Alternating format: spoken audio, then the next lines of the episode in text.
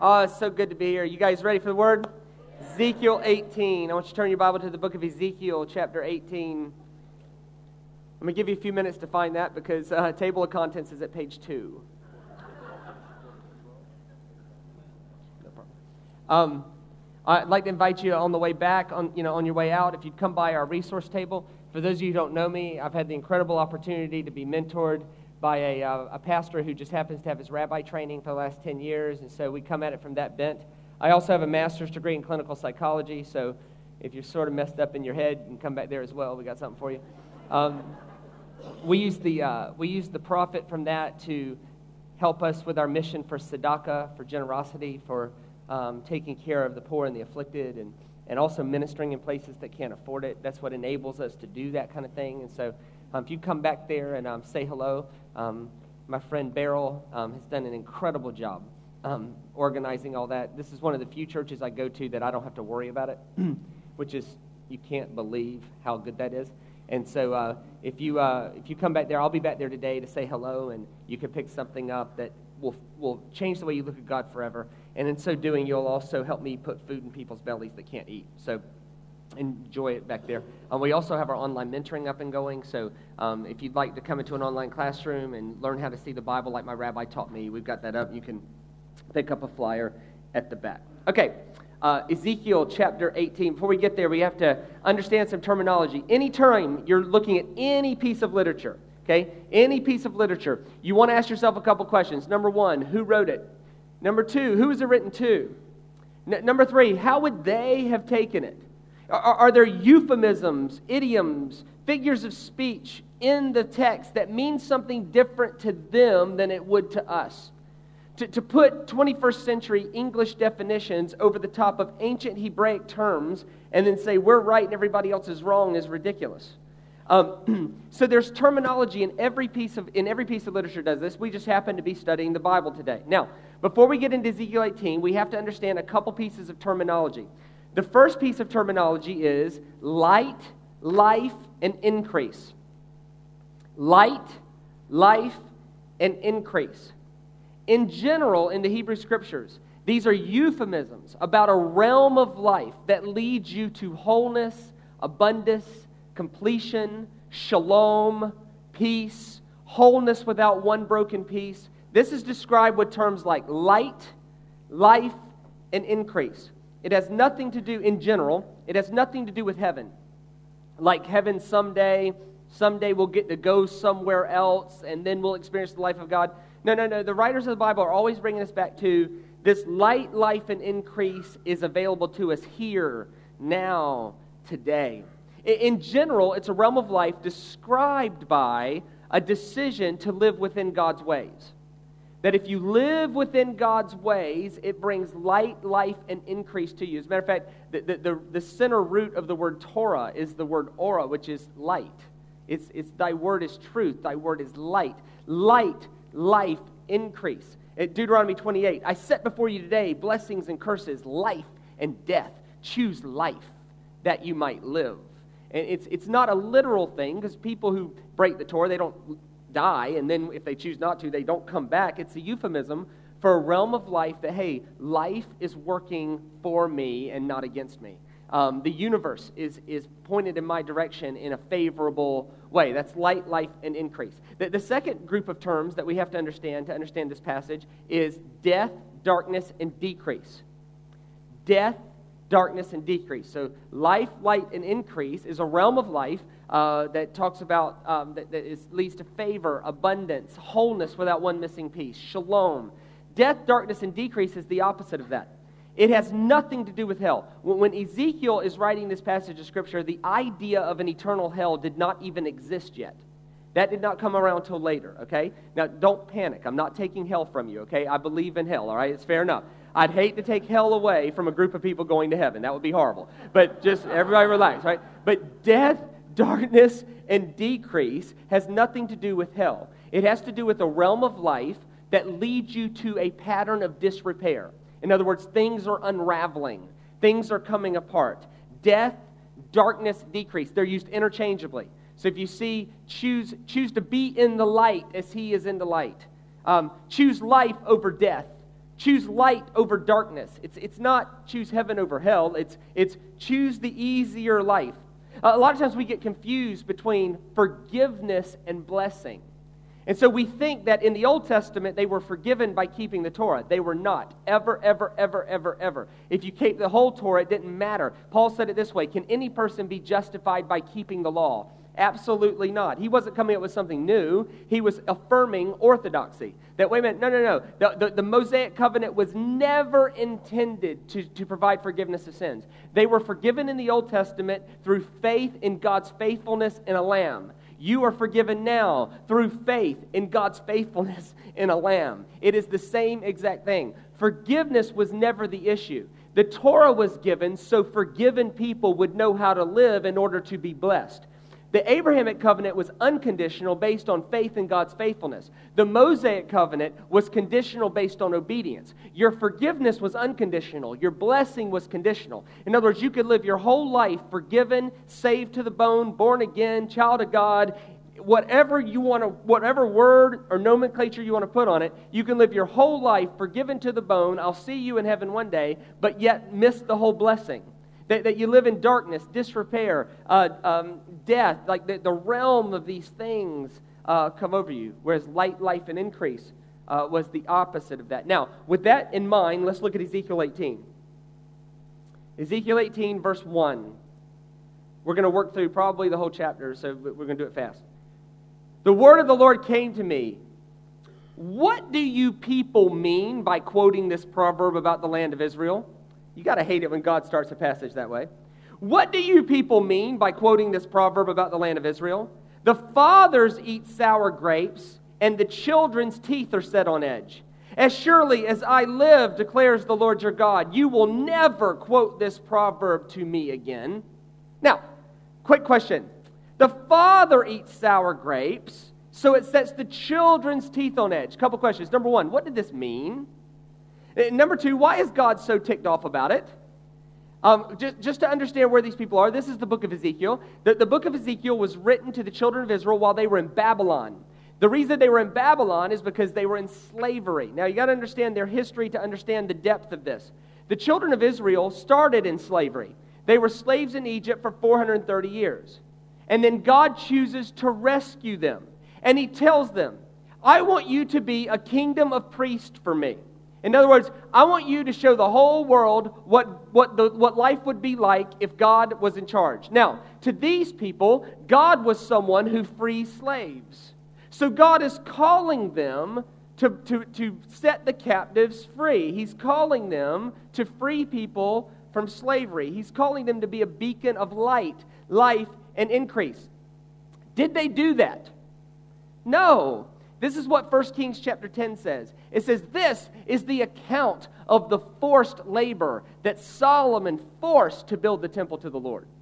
In other words, this is the account of the slave labor that Solomon forced to the, build the temple to the Lord. So here's a guy who has a heritage of freed slaves, forcing slaves to build a temple to honor the Lord who frees the slaves.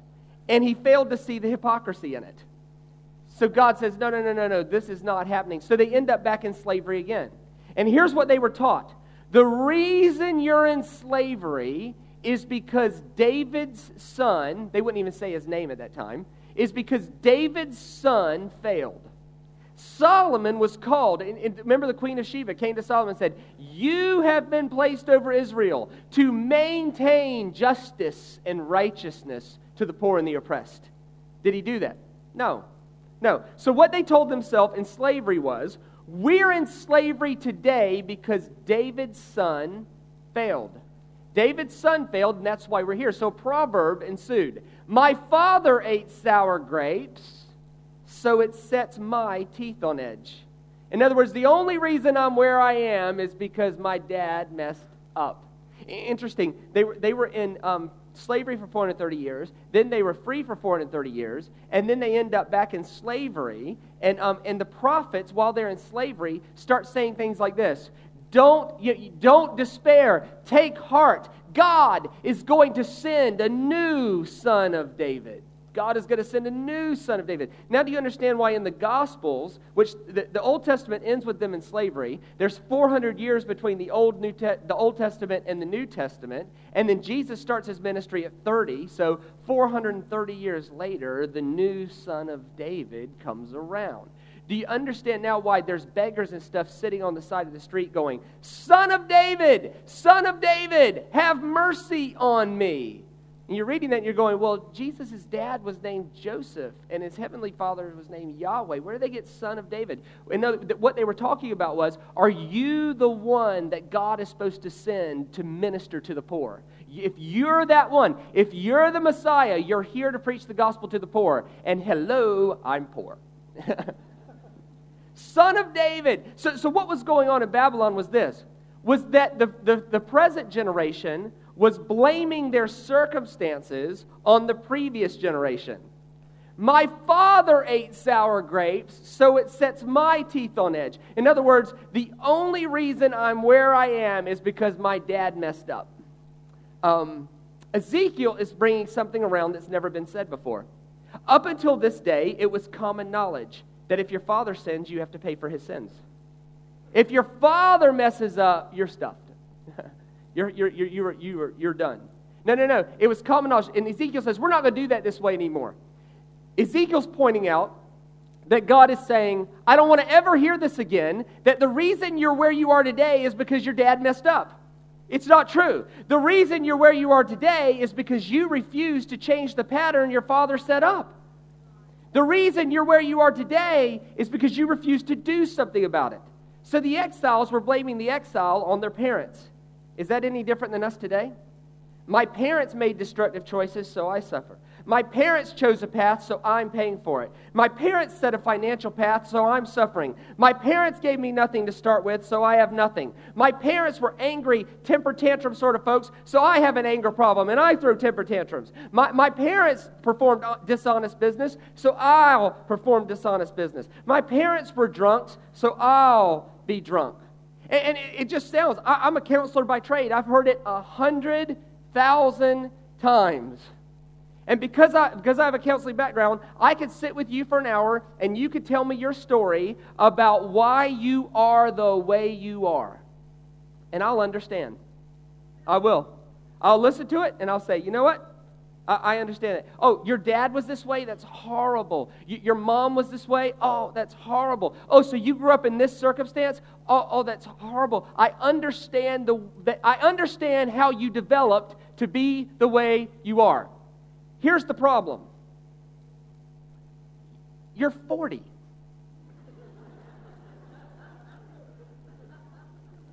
How's that working for you? Uh, look, you might say, well, my family had issues. All, families, my, my dad had issues. Well, all dads have issues.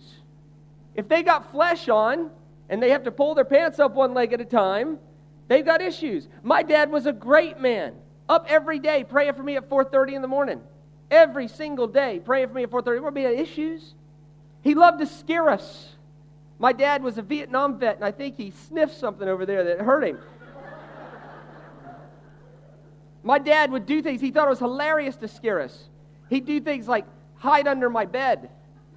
I was eight. Eight year olds think the boogeyman lives under their bed anyway. Little did we know that the boogeyman was actually a white redneck dude. And my mom would come get me up in the morning. Sometimes I'd sit on the side of the bed, and dad would be under there, and he'd reach out and grab my feet. Issues. One time, Dad beat me. Dad, Dad gets up. Dad, my dad has progressively gotten up earlier through history. Uh, when I was a kid, it was 5:30. Then it went to 5:15. Now he gets up at 4:15. I swear, if he lives 15 more years, he's gonna have to eat breakfast the night before. This is my dad. He got in there. He got in my closet. My closet opened like this. You know, there's a sliding door. He put himself in my closet in a crucifix. Yeah? So I get up in the morning to choose my clothes, and there's Dad issues. what what time dad one time dad dropped me off at um dropped me off at junior high camp and um and he was he he there was 108 of us going to junior high camp. That's two full length buses full of seventh and eighth graders. He pulled up next to the buses. he said, Son, I hope you have a really good time. I love you. And I said, I love you too, Dad. And so he leaned over to give me a kiss. And I said, Dad, not here, not in front of my friends. He said, Okay, buddy, have a good time. So I get on the bus and I think everything's well. Well, the whole bus is full. And next thing I know, I'm towards the back of the bus and I look up and my dad was walking up onto the bus. And what he had done is he had pulled his pants up about this high. He had shorts on. He pulled his socks up like this. And he had his hips out and he's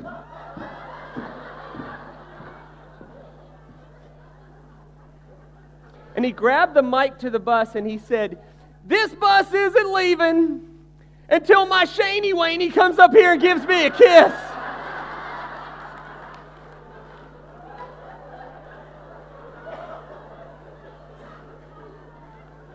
So the whole bus started screaming, Kiss him, kiss him. Kiss. Issues. You say, My dad was a certain way. I understand. You say, My, my family had tension in it. Of course it did.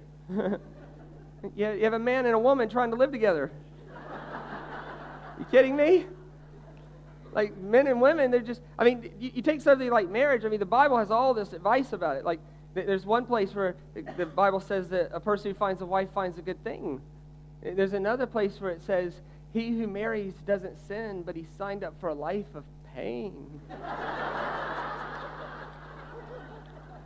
so, see, see, so Solomon, you got a guy with a thousand women going, This is fantastic. and you got Paul going, Why bother? Why? Because men and women are just different. Even if, if there's basic mental health and basically good hearted, they're just different. Our language is different. A, a woman cooks a meal and um, she, she tests it before she serves it up, and she's not real happy with it, but that's all we got. So she serves up the meal and she says, This is the worst meal I've ever made. And the man says, No, it's not.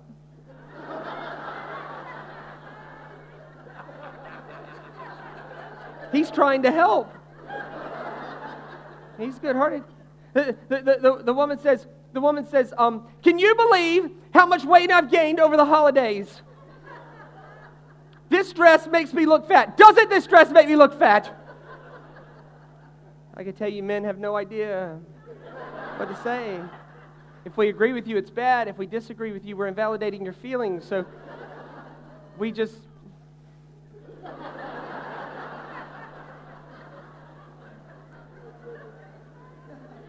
So we hear this, and so this good hearted man go, goes to the uh, Christian bookstore and he's browsing around and he's looking around and he sees a book, Lose Weight God's Way, and he thinks, I'm helping.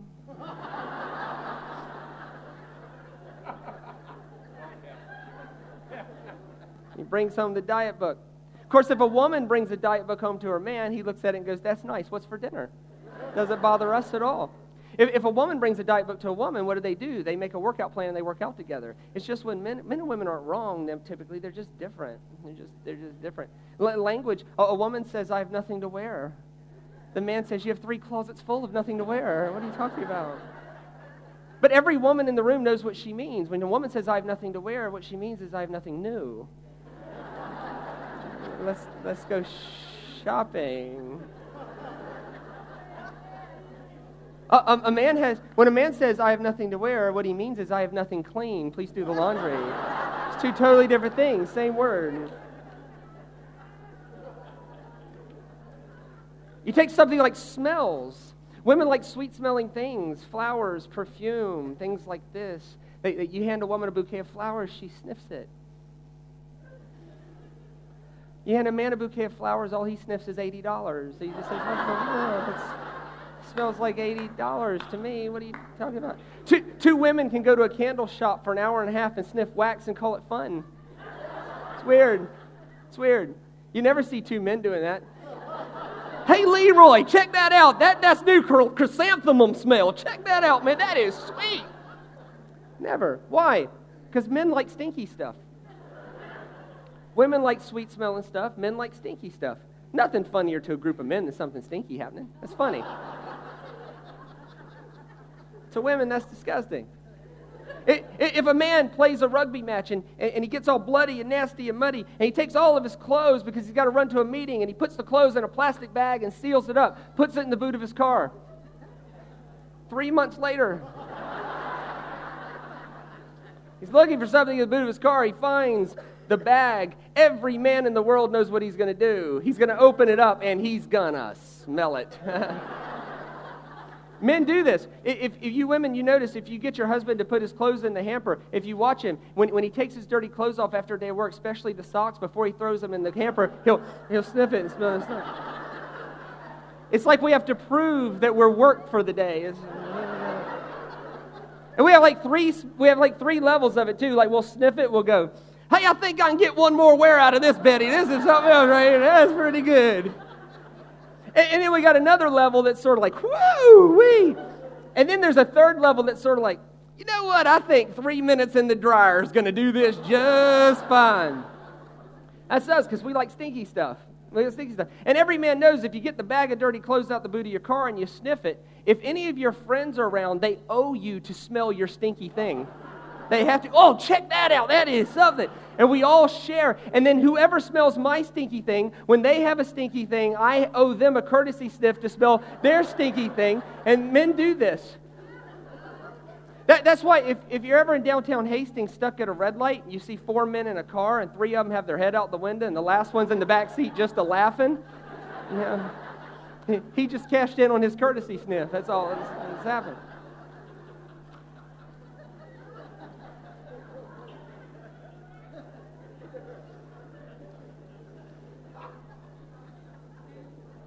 So, so when you say, my family had tension, of course it did.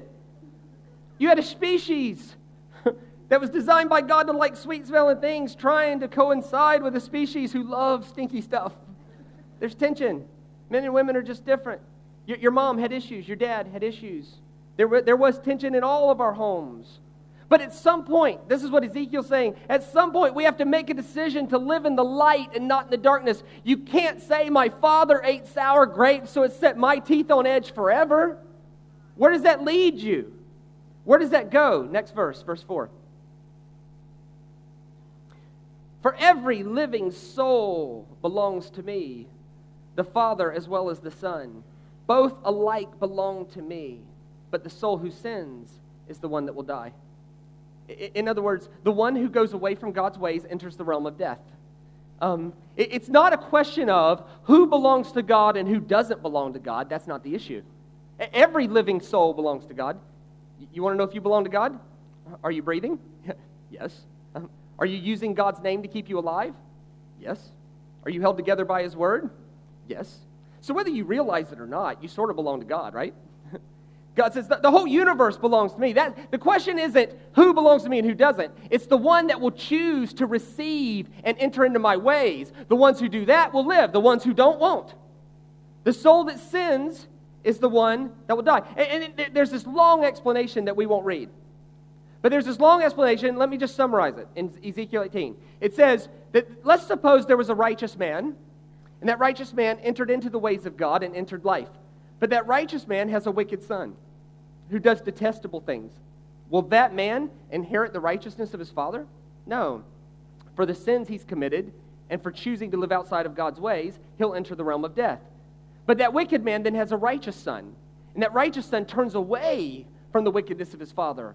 Will he inherit the wickedness of his father? No. He will surely live for choosing to live God's ways. So, so Ezekiel says if there's a righteous man he enters the realm of life. And then if he has a wicked son, he enters the realm of death. And then if he has a righteous son, he enters the realm of life. That you, you, you are not stuck. You're not, in other words, the question is am, am I predetermined or can I make my own way for my life? Can I make my own choices? Can I choose life over death? Or is death and life chosen for me? Ezekiel says, no, no, no, you can choose. See, see, one of the arguments you hear is, well, it's common sense. Like, that's just how we do things. Listen, if you ever use the excuse, that's just how we are, it's never for a good thing. you never hear, well, I'm just funny, that's just how I am. I'm just kind, that's just who I am. Deal with it. Um, no, it's always, I have an anger problem, that's just who I am. It's, it's, it's the stuff we do. Sometimes common sense is very helpful, and sometimes common sense is destructive. We wash our dishes around here, that's helpful. We bathe once a day. helpful. If you're here and you don't bathe once a day, try it. It'd be great. Um, we pick up after ourselves. We talk to each other in a certain way. Sometimes common sense is destructive. Everyone does shady business. Everyone does that. Everyone cheats on their taxes. Everyone does that. Everyone sleeps around. It's the weekend, right? Hello. Um, everyone sleeps around. Oh, everyone gets wasted on Saturday. Everyone does that. So anytime we're using words like this, we have to determine are, are they light or are they dark? Are they, are they life or are they death? Are they increase or are they decrease? Then he goes in to this incredible explanation that I could not say any better than him, so I'm going to read it. Uh, Ezekiel 18, verse 18. Just scan down to verse 18. This is what it says. But his father will die for his own sin because he practiced extortion, robbed his brother, and did what was wrong amongst the people. Yet you ask, why does the son not share the guilt of his father? Now, you got to understand, it was common knowledge in that day if the father sins, the son shares the guilt. God says, we're not going to do it that way anymore. Why does the son not share the guilt of his father? Since the son has done what is just and right and has been careful to keep all my decrees, he will live. The soul that sins is the one who will die. In other words, when you make a choice to exit God's ways, you enter into the realm of death. If you make a choice to enter, enter God's ways, you enter the realm of life. The son will not share the guilt of his father, nor will the father share the guilt of his son. The righteousness of the righteous man will be credited to him, and the wickedness of the wicked man will be charged against him. But if a wicked man turns away from all the sins he's committed and keeps my decrees and does what is just and right, he will live, he will not die. None of the offenses he's committed will be remembered against him. Because of the righteous things he's done, he will live. Do I take any pleasure in the death of the wicked, declares the Lord? Rather, am I not pleased when they turn from their ways and live? I love it. He says, No matter how far down the road you think you are, no matter how far down the road of darkness, death, decrease, no matter how far that road, no matter how far down that road you are, you are one decision away from entering life and none of that being remembered and the universe working for you. That life, light, and increase can be, can be released over your life. Because God takes no pleasure in people staying in darkness. It's not like God's in heaven looking at a train wreck fixing to happen and thinks, I can't wait for this to happen. No, He wants us to change tracks so that we can live. But if a righteous man, verse 24, but if a righteous man turns from his righteousness and commits sin and does the same detestable things the wicked man does, will he live? No, none of the righteous things he's done will be remembered. Because of the unfaithfulness he is guilty, and because of his sins he's committed, he will die. Yet you say the way of the Lord is not just.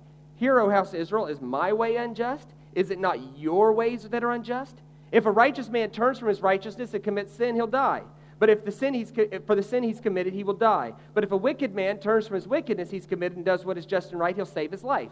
Obviously, this is euphemisms. Otherwise, you'd have people dying and resurrecting all the time. This is, this is he's saying, look, listen, no matter how far down the road of righteousness you get, you can't ever rest on your laurels. You have to die daily. Pick up your cross and die daily. Stay in the light. Stay in the light. That no matter how far down the light you get, you're one decision away from entering back into darkness. And no matter how far down the darkness road you get, you're one decision away from entering back into the light. Stay in the light. Choose life that you might live. May you never say again, it's because my father ate sour grapes that I'm like this. No, the reason we're like this is because at some point we made a choice to perpetuate the horrible darkness that had been perpetuated, and we chose not to stand against it. Because he considers all the offenses he's committed and turns away from them, he will surely live and not die. Yet the house of Israel says, The way of the Lord is not just. Are my ways unjust? Is it not your ways that are unjust? Therefore, O house of Israel, I will judge you, each one according to his ways. In other words, not your father's, yours. Repent. Repent is a word that just means to turn. It's the word shuv. It just means to turn. Re- repenting is less, I'm sorry, Lord, and more, I will not tolerate this from myself one more day. It's turning back to God's ways. Turn away from all of your offenses. The sin will not be your downfall. Rid yourself of all the offenses you've committed and get a new heart and a new spirit. Why will you die, O house of Israel? For I take no pleasure in the death of anyone, declares the sovereign Lord. Therefore, repent and live. Look at verse 31 again. Rid yourself of all the offenses you've committed and get a new heart and a new spirit. Let me close this out this morning with a couple of application points. Number one, all of us are shaped by our history and our heritage. All of us are. All of us are shaped by our history and our heritage. This theme of getting a new heart and a new spirit is a theme all through Ezekiel. In Ezekiel 11, 18, it says, They will return to it and remove all of its vile images and detestable idols. I will give them an undivided heart and put a new spirit in them. I will give them an undivided heart and put a new spirit in them. So, all of us are shaped by our history and our heritage. All of us, our thoughts are formed about what's normal and what's acceptable. Well, why is it that some people grow up with certain things totally unacceptable and other people can do the same thing and there's no heart to it at all? It's because of how we grow up. We're shaped by our history and our heritage. But all of us are faced with an opportunity to choose light, life, and increase instead of death, darkness, and decrease. That we have to be brave enough to take our family history and put it up against the mirror of God's ways and ask ourselves the question how how is it working for us? We must take responsibility and repent from these things so that we can enter life instead of death, light instead of darkness, increase instead of decrease. See, see, this is something that is different. Ezekiel's different than any other writer. And you can see that all through his life. He did crazy things like lay naked on his front lawn for 140 days. 70 on one side, 70 on the other, so his tan was even. Unbelievable, the bravery. One time, God told Ezekiel to make food with poop. And he said, Well, if God said it, let's do it. Um, so Ezekiel's better than all of us because if I came in here today and said, I've had a word from the Lord and we've got a project and the ushers are handing out buckets, like it just isn't going to happen, right? Ezekiel's different than, than, than a lot of other people. what we tend to think is this is what we tend to think, and I say amen to this in some cases. We tend to think if I could just get spiritually healed, then my behavior will line up. And, and there's a lot, of, there's a lot of, of cases that that applies. If I could just get spiritually healed, then my behavior will line up and come into the light. In other words, I need to get spiritually healed first, and then my behavior will come around. Ezekiel, and, and yes, amen, there's a lot of good applicable things on that. But Ezekiel takes an entirely different take on it. Ezekiel says, if you rid yourself and by faith trust that God's ways are the best way to live, that the reinforcement found in the behavior is going to give you a new heart and a new spirit anyway. In other words, to, to other writers, it was get a new heart and a new spirit, and then your behavior will line up. Fine, you can make a good case for that, and sometimes that's very applicable. But Ezekiel brings hope for those of us who might be struggling in that other area and he says, Oh, you want to get healed? Here's what you do. By faith, step out and choose to live in the light. Choose God's ways. Choose by faith to let your behavior line up. And when you by faith let your behavior line up with God's ways, God is faithful to give you a new heart and a new spirit. So to Ezekiel, it's not get healed and then your behavior lines up. It's actually by faith living God's ways and taking responsibility for your own actions that there's something that's healing inside that action itself. I love the heart of God here. I love the heart of God here. remember that the setting is exile. It, it, these people would have been marched from Jerusalem to Babylon. Anybody under the age of 25 would have been castrated because you, you don't want people reproducing too much. You don't want slaves reproducing too much. Their king's eyes would have been pulled out, their temples would have been destroyed. These people were in pain. Listen, some, this is so important, some pain that you go through, you just can't get healed from. Now, I want you to hear me what I say about this. Some, pain, some life situations are so horrible, get, get healed from that? Really? Some betrayal is so disorientating, healed? Come on. Some abuse is so bad, healed? Uh, some financial situations are so t- healed? I don't think so. And, and, and that's, what, that's what Ezekiel comes about that gives so much hope. Ezekiel saying, God doesn't want to heal your heart. God wants to give you a new one. In, in other words, he doesn't want to patch something that's broken and put it back together. He's just going to take the whole thing out because some things, can we be honest, just need to be thrown out and rebuilt altogether. And he says, if you want your life rebuilt, here's what you do. You, by faith, take responsibility and choose to live God's ways. And when you choose to live God's ways, light, life, and increase gets released over you. And when that gets released over you, the reinforcement of the behavior itself will give you a new heart and a new spirit. For God is faithful to do that. May you never say again, Bay City, my father ate sour grapes. so my teeth are set on edge. May we quit making excuses and laying blame on the previous generation, or for that matter, anybody else. No, when someone eats sour grapes, they're the ones whose teeth get set on edge. Just because someone else ate sour grapes does not mean your teeth have to be set on edge. I bless you today, Bay City, to have the courage to step into the light, to have the courage that no matter what your family tree says, that you could step out of darkness and into light. You could call darkness darkness and let God deal with that and let God give you a new heart and a new spirit. By faith, may you have the courage to step out and behave and live in God's ways, and may life, light, and increase dominate your days for the rest of your life.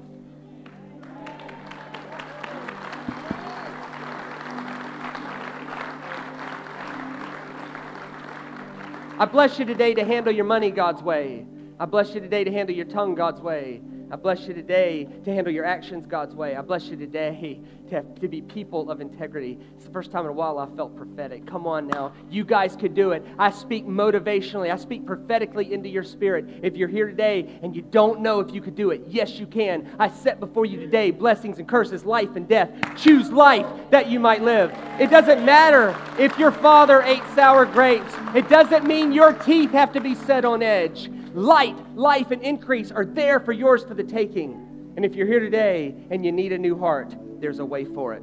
God bless you real good. Let's pray together. Lord, we honor you and we love you. We proclaim you are King. We're humbled by you. Jesus, I stand before you now on behalf of all of us. Say, here's my heart and here's its darkness. I choose light. Now, would you honor your promise to give me a new heart and a new spirit? Would you mend it all up? Throw it out. Just put a whole new one in there. We love you, Lord. If you need in on that prayer, I just I just pray that, that you just lift your hand or, or open your heart up to God. Lord, I believe and I agree with every person for a new heart and a new spirit. We choose your ways. Amen. Thank you so much. Let me be your guest this weekend. We'll see you tonight. God bless you going to speak on prejudices and, and, and, bringing light into that. Oh, great stuff. How many have enjoyed them? Been fantastic, hasn't it, eh? Wonderful. Well, we want to take up an offering this morning and also tonight just to bless and honor men of God, honor the ministry. Uh, it's teaching you can't get anywhere else. Just absolutely just inspiring. So why don't we just open our heart now, just open our checkbook and make your checks out to Bay City. Everything we receive in, we give to uh, Shane uh, to bless him, to bless his ministry, take him around the world. He lives fully by faith. In other words, the offerings that come in are what supports him, and uh, he's able to take what we give him and uh, be able to advance the gospel in other places. So let's be generous right now. Close your eyes right now. Father, just speak to our heart just exactly how much we should give. And Lord, we open our heart to receive and to hear and to respond. Father, we have a generous heart, and so, Lord, we bless your with a generous gift. As he goes out of here, he goes refreshed, he goes honored, he goes blessed, and he goes able to give beyond this place to others. Lord, we just thank you for speaking clearly and sharply to us in Jesus' name. Everyone said? Amen. Amen. That first figure, the bigger one, was the one. That was the one God spoke to you. Just do that. Let's just stand and take up our offering. And let's play back into that song again we were doing before. It was so good. Jesus, beautiful Savior. Man, there's an anointing on that today, isn't there, eh?